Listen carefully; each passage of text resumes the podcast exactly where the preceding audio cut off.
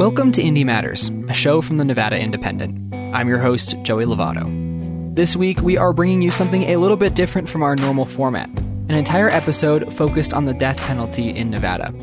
We start with assistant editor Michelle Rindels and myself going over the history of the punishment. Then, reporter Sean Golonka discusses the case of Zane Floyd, a convicted murderer who has been on death row for 20 years. At the end of the show, reporter and co host Jacob Solis goes over the outlook for capital punishment, and we hear from Mark Betancourt with the Nevada Coalition Against the Death Penalty. And a warning to listeners that this episode goes over some pretty heavy topics, including murder and rape. We don't get into any details on any of it, but if you are sensitive to those topics or are listening with little ones, you may want to consider skipping this episode.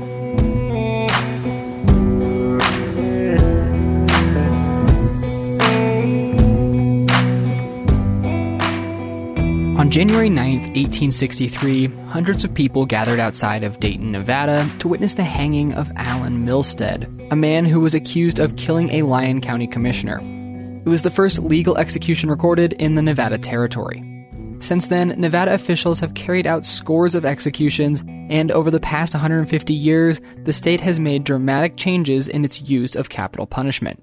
From hanging to lethal injection, the death penalty has typically been used as a way of punishing those deemed the worst of the worst, including people who have committed multiple murders. Proponents of the death penalty also argue that the punishment deters would be murderers from committing those crimes. Like other frontier states, Nevada has a long history of hanging outlaws and swiftly avenging the heinous crimes of the Wild West.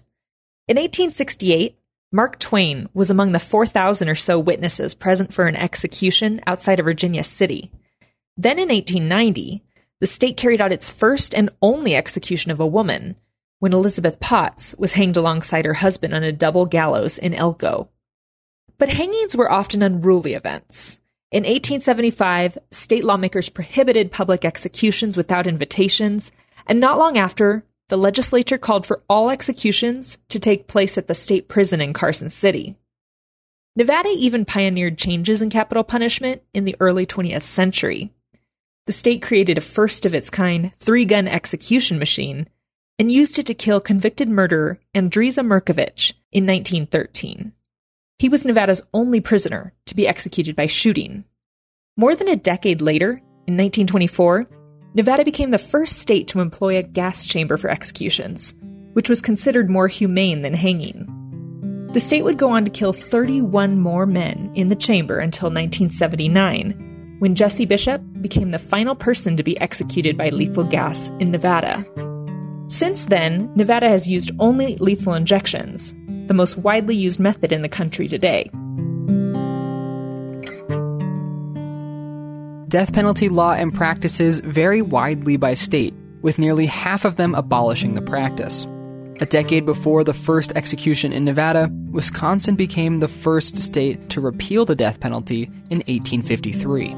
Virginia was the most recent state to repeal the practice in 2021, becoming the first southern state to do so. But executions remain commonplace in the South, in the last 40 years or so, Texas carried out more than a third of the country's roughly 1,500 executions. Virginia, Oklahoma, and Florida combined have executed more than 300 prisoners during that time period. The death penalty saw major national changes in the 1970s. In 72, the U.S. Supreme Court struck down capital punishment and kicked off a pause on executions across the country but the court reaffirmed the legality of the punishment in 1976, and many states resumed the practice. Since the Supreme Court moratorium was lifted, Nevada has carried out 12 executions, more than 30 other states. But the road from conviction to execution is often long and winding. Of those 12 executions, 11 of the condemned were volunteers who gave up their rights to fight their punishment. For prisoners who do not want to die, the appeals process can greatly delay an execution. The average death row inmate in Nevada has been imprisoned under a death sentence for nearly 22 years. Nevada's use of the death penalty has also dropped sharply in recent decades. The state last carried out an execution in 2006, when convicted murderer Daryl Mack was put to death at the Nevada State Prison in Carson City.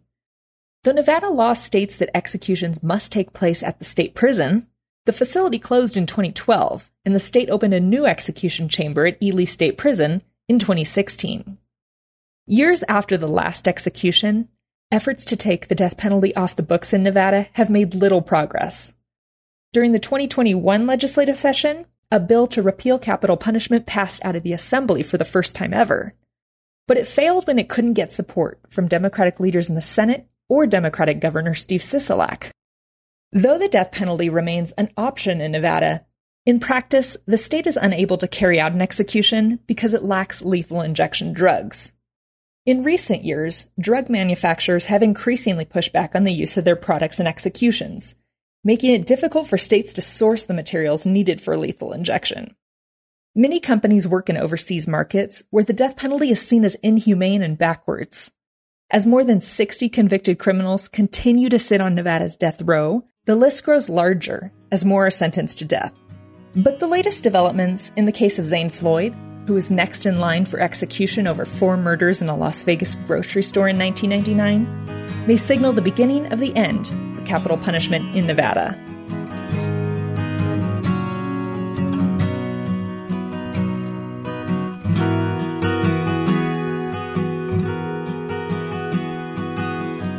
Zane Floyd was a Las Vegas resident who, in 1999, shot and killed four people in an Albertsons and severely wounded another. Thomas Darnell, who was 40, Carlos or Chuck Leos, who was 41, Dennis Sargent, 31, and Lucille Tarantino, who was 60, were all killed. Zachary Emenegger, who was 21, was wounded. Floyd was arrested by police following his rampage and was sentenced to death in 2000. He has been in prison awaiting his execution, but in that time has filed appeals and sought clemency. Reporter Sean Golonka has been covering this story for months now, as the most recent execution date for Floyd came and went. Sean and I sat down to go over the case and more.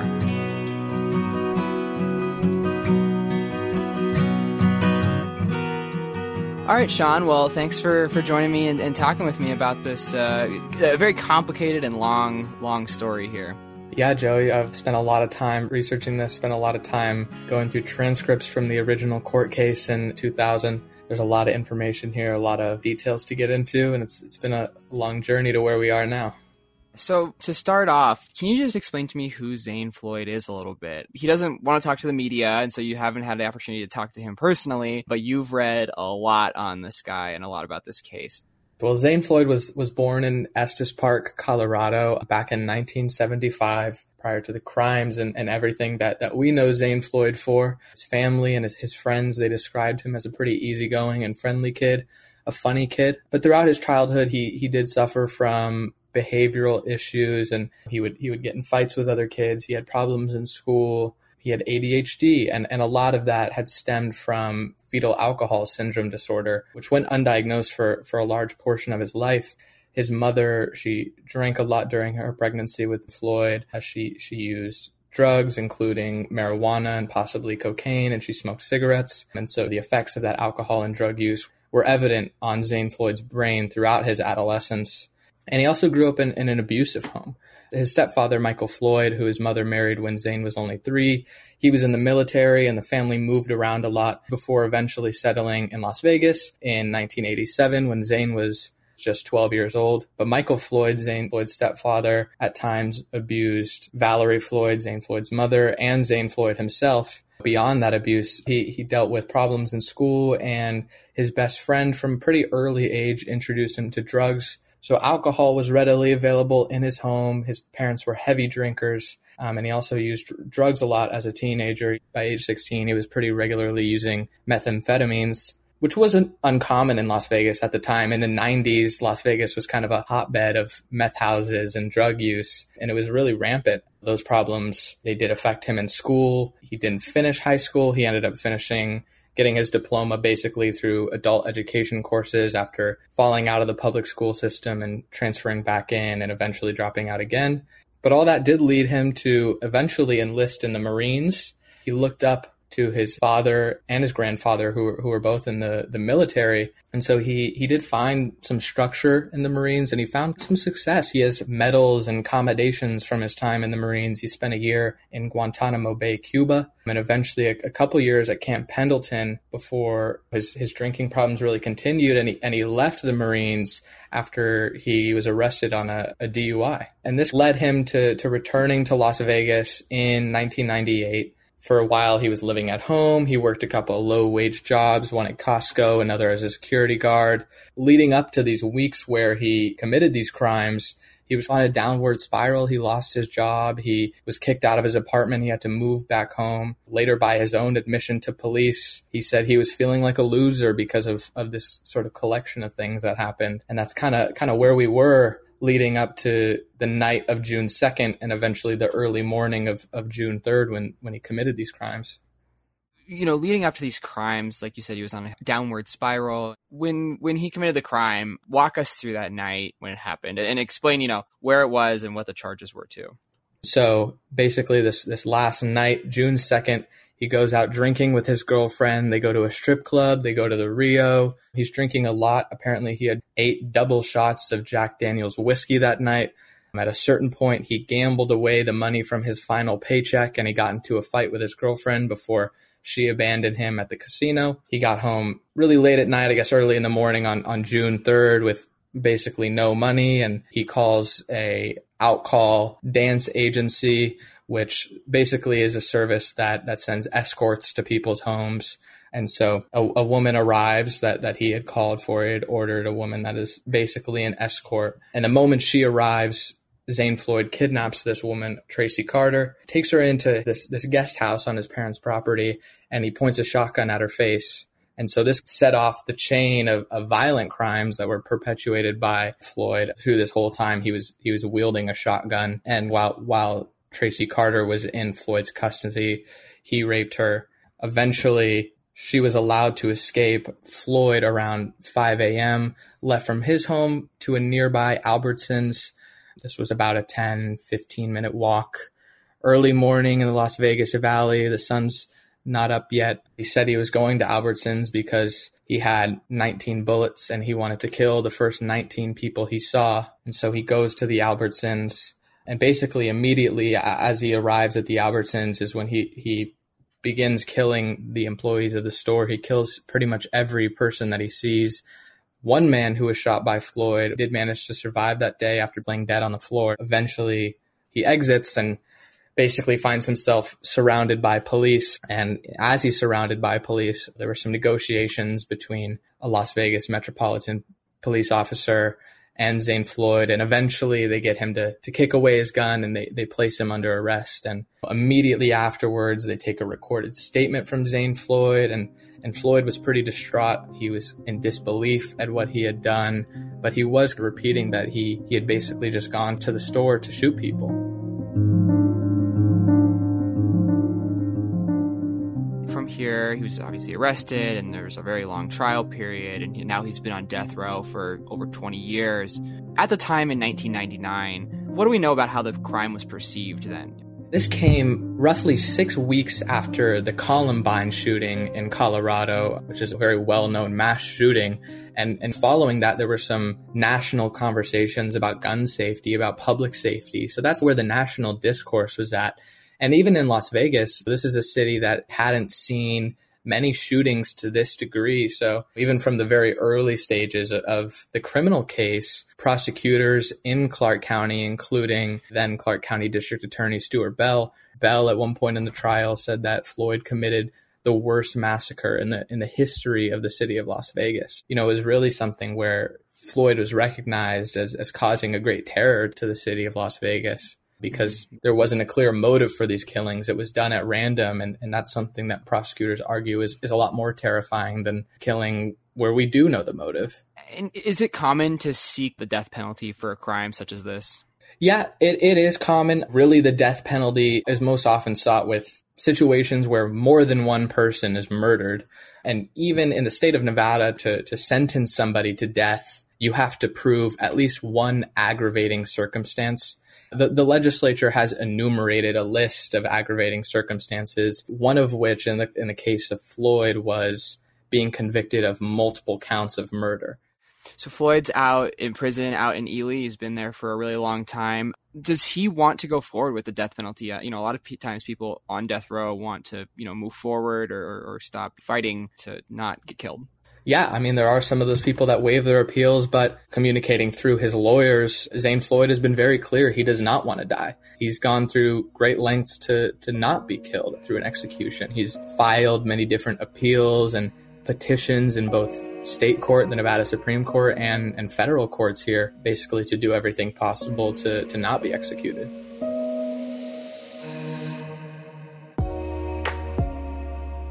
So it's been 20 years. Why has he been on death row for 20 years? What's taken so long? Is it because he's been appealing it, or, or are there other reasons as well? there's really a combination of, of, factors. Part of it is those appeals. Shortly after his original trial in 2000, he appealed on the grounds of prosecutorial misconduct. He alleged that he had ineffective assistance from his defense counsel in that case. To even in, in more recent years, we've seen him file petitions saying that Nevada can't move forward with an execution at Ely State Prison because Nevada statutes say that a, an execution must take place at Nevada State Prison which closed down in 2012 and is located in Carson City. So really there's been an exhaustive appeal process. Beyond that, just the courts move slowly. Sometimes petitions are filed and it's it's years later before there's hearings and there's testimony heard about those appeals. So really it's just a, a slow process and it's ensuring that it's done right to to make sure that somebody is not wrongly put to death. There are times where somebody is sentenced to death and, and later they're exonerated. There's a, a rigorous process in place to make sure that this is happening justly. Yeah, that's not the case in this situation. I mean, even even Floyd's lawyer was saying like that he did this crime, right? There was no, yeah, there was no seeking. Undoubtable that that Zane Floyd was the one who per- perpetuated these crimes.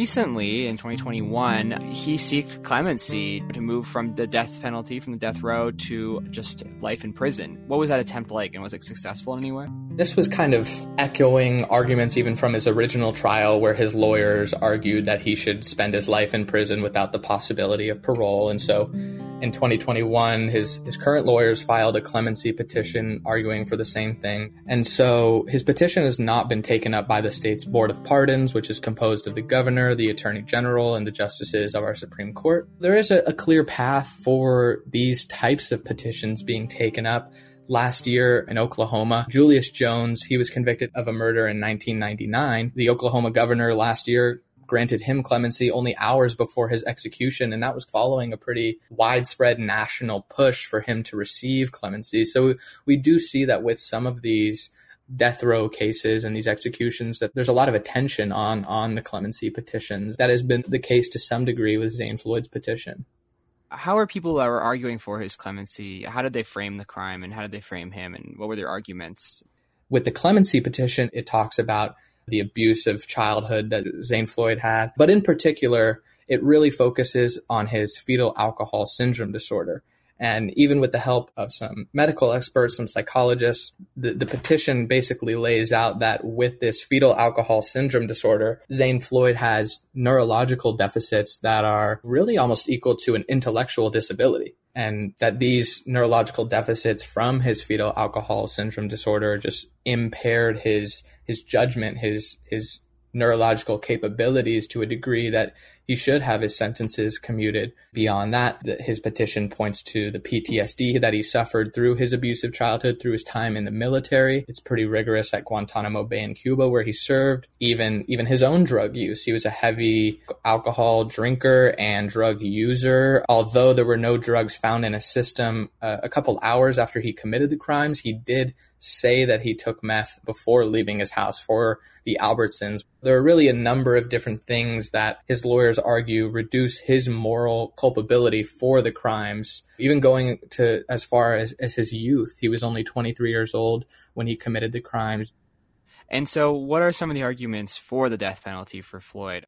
It, it, comes down to, to the main arguments in favor of capital punishment, which are really twofold. One, that it, capital punishment is, is a just punishment for some people. Our governor has, has not said that he, he would completely abolish capital punishment because he believes it is just in some circumstances, extreme circumstances indeed. But you know, there are people who paint Zane Floyd as, as one of those rare criminals who has done something so awful as to warrant a punishment as the death penalty.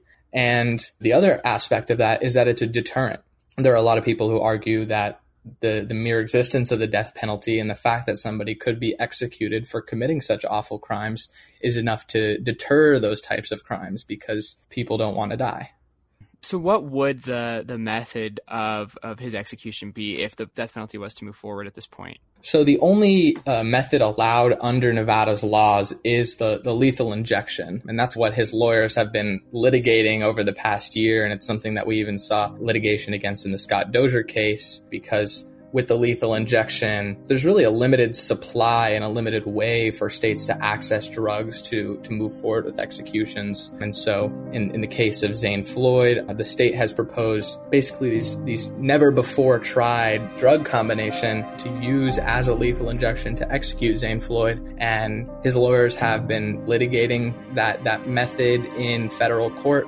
But recently, there's been a bit of an impasse because one of the key drugs in that lethal injection protocol, the state's supply of that expired, and they don't really have any way of, of sourcing more of that drug.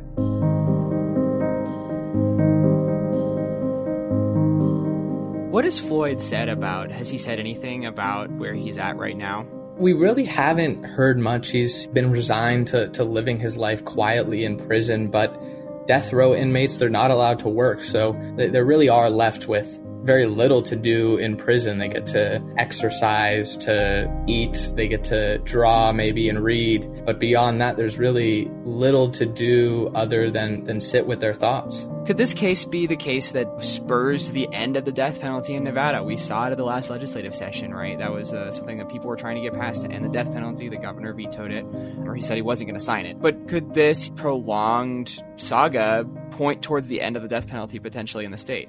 It very well could. I'm not sure that this has any definite implications from a policy perspective, but functionally, the death penalty in Nevada is dead right now. The state doesn't have the drugs. They don't have a plan to execute somebody with their current supply of drugs, and they don't have any way of sourcing more drugs that they could use for an execution. So, functionally, there's no way for the state of Nevada to carry out an execution. And for the foreseeable future, there won't be. But really, if things are going to change from a policy perspective and, and we see the, the death penalty abolished, that's probably going to come down to lawmakers in the state Senate and the governor. And I guess just to wrap up, what's next in this saga? If they can't move forward, is it just that he's going to be on death row indefinitely, or are they going to start considering the clemency, or is it a wait and see? I think at this point it's a wait and see. He still has several outstanding petitions pending before the Nevada Supreme Court. From there, there's still a case pending before the federal court where decisions need to be made. Maybe the state comes out and says, hey, we found a way to get more ketamine, or hey, we're going to draft a new lethal injection protocol with whatever supply of drugs we have now. But, but really, it, it is a wait and see. And, and just for now, we're at a point where Zane Floyd is going to continue to sit on death row with no execution in sight until something changes.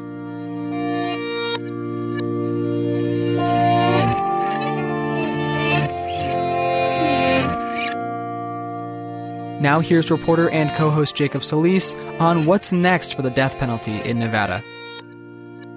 Executions are now functionally impossible to carry out in Nevada.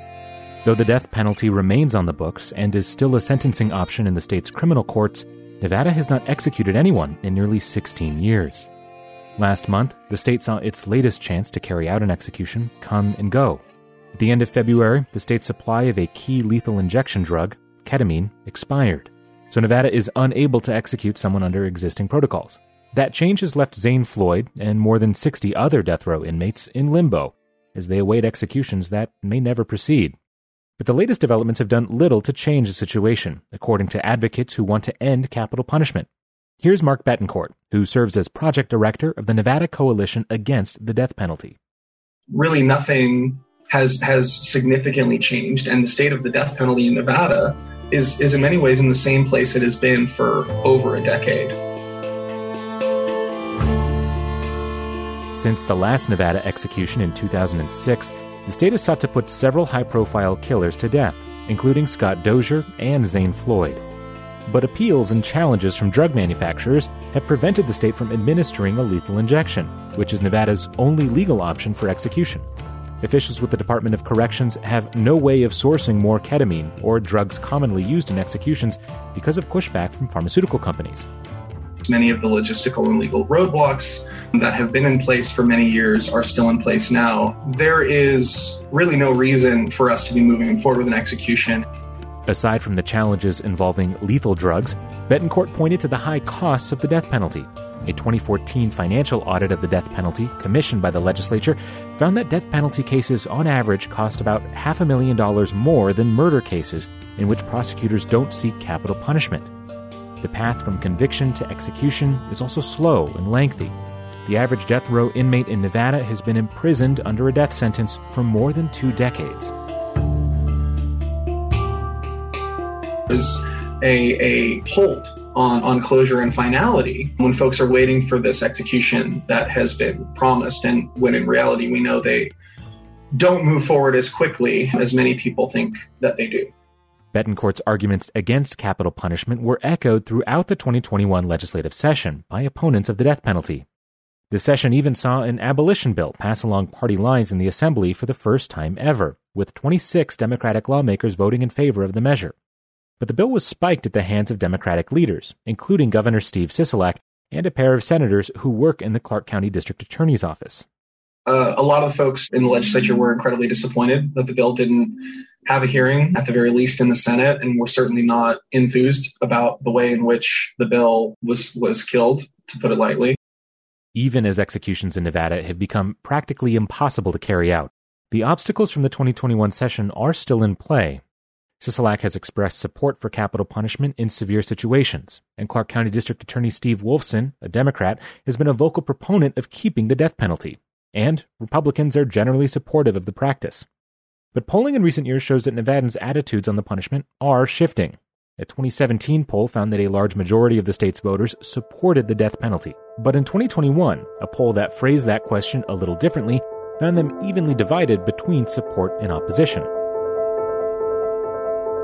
not only in Nevada, but across the country, perceptions are changing. And the death penalty is not only becoming more publicly opposed, but we're also seeing a more diverse array of folks supporting abolition at state houses across the country.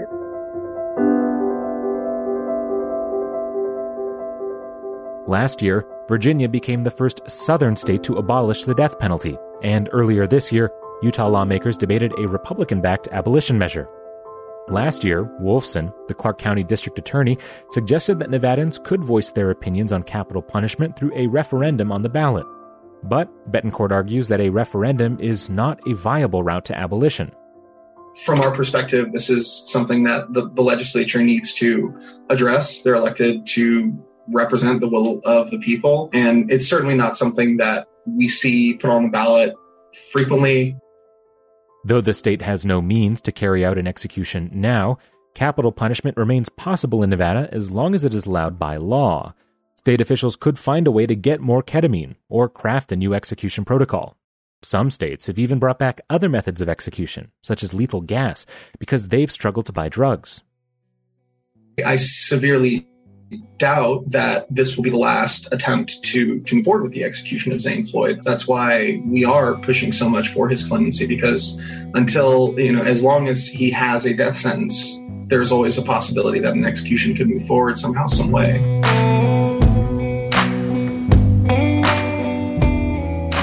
As opponents and supporters of the death penalty continue to debate its use in Nevada, the future of the punishment remains murky. Assembly Democrats have proven their desire to repeal capital punishment, leaving the fate of abolition in the hands of the state Senate and the governor. But if Republicans gain more power in state government in the 2022 elections, efforts to abolish the death penalty could be delayed for years. For now, the death penalty lives on.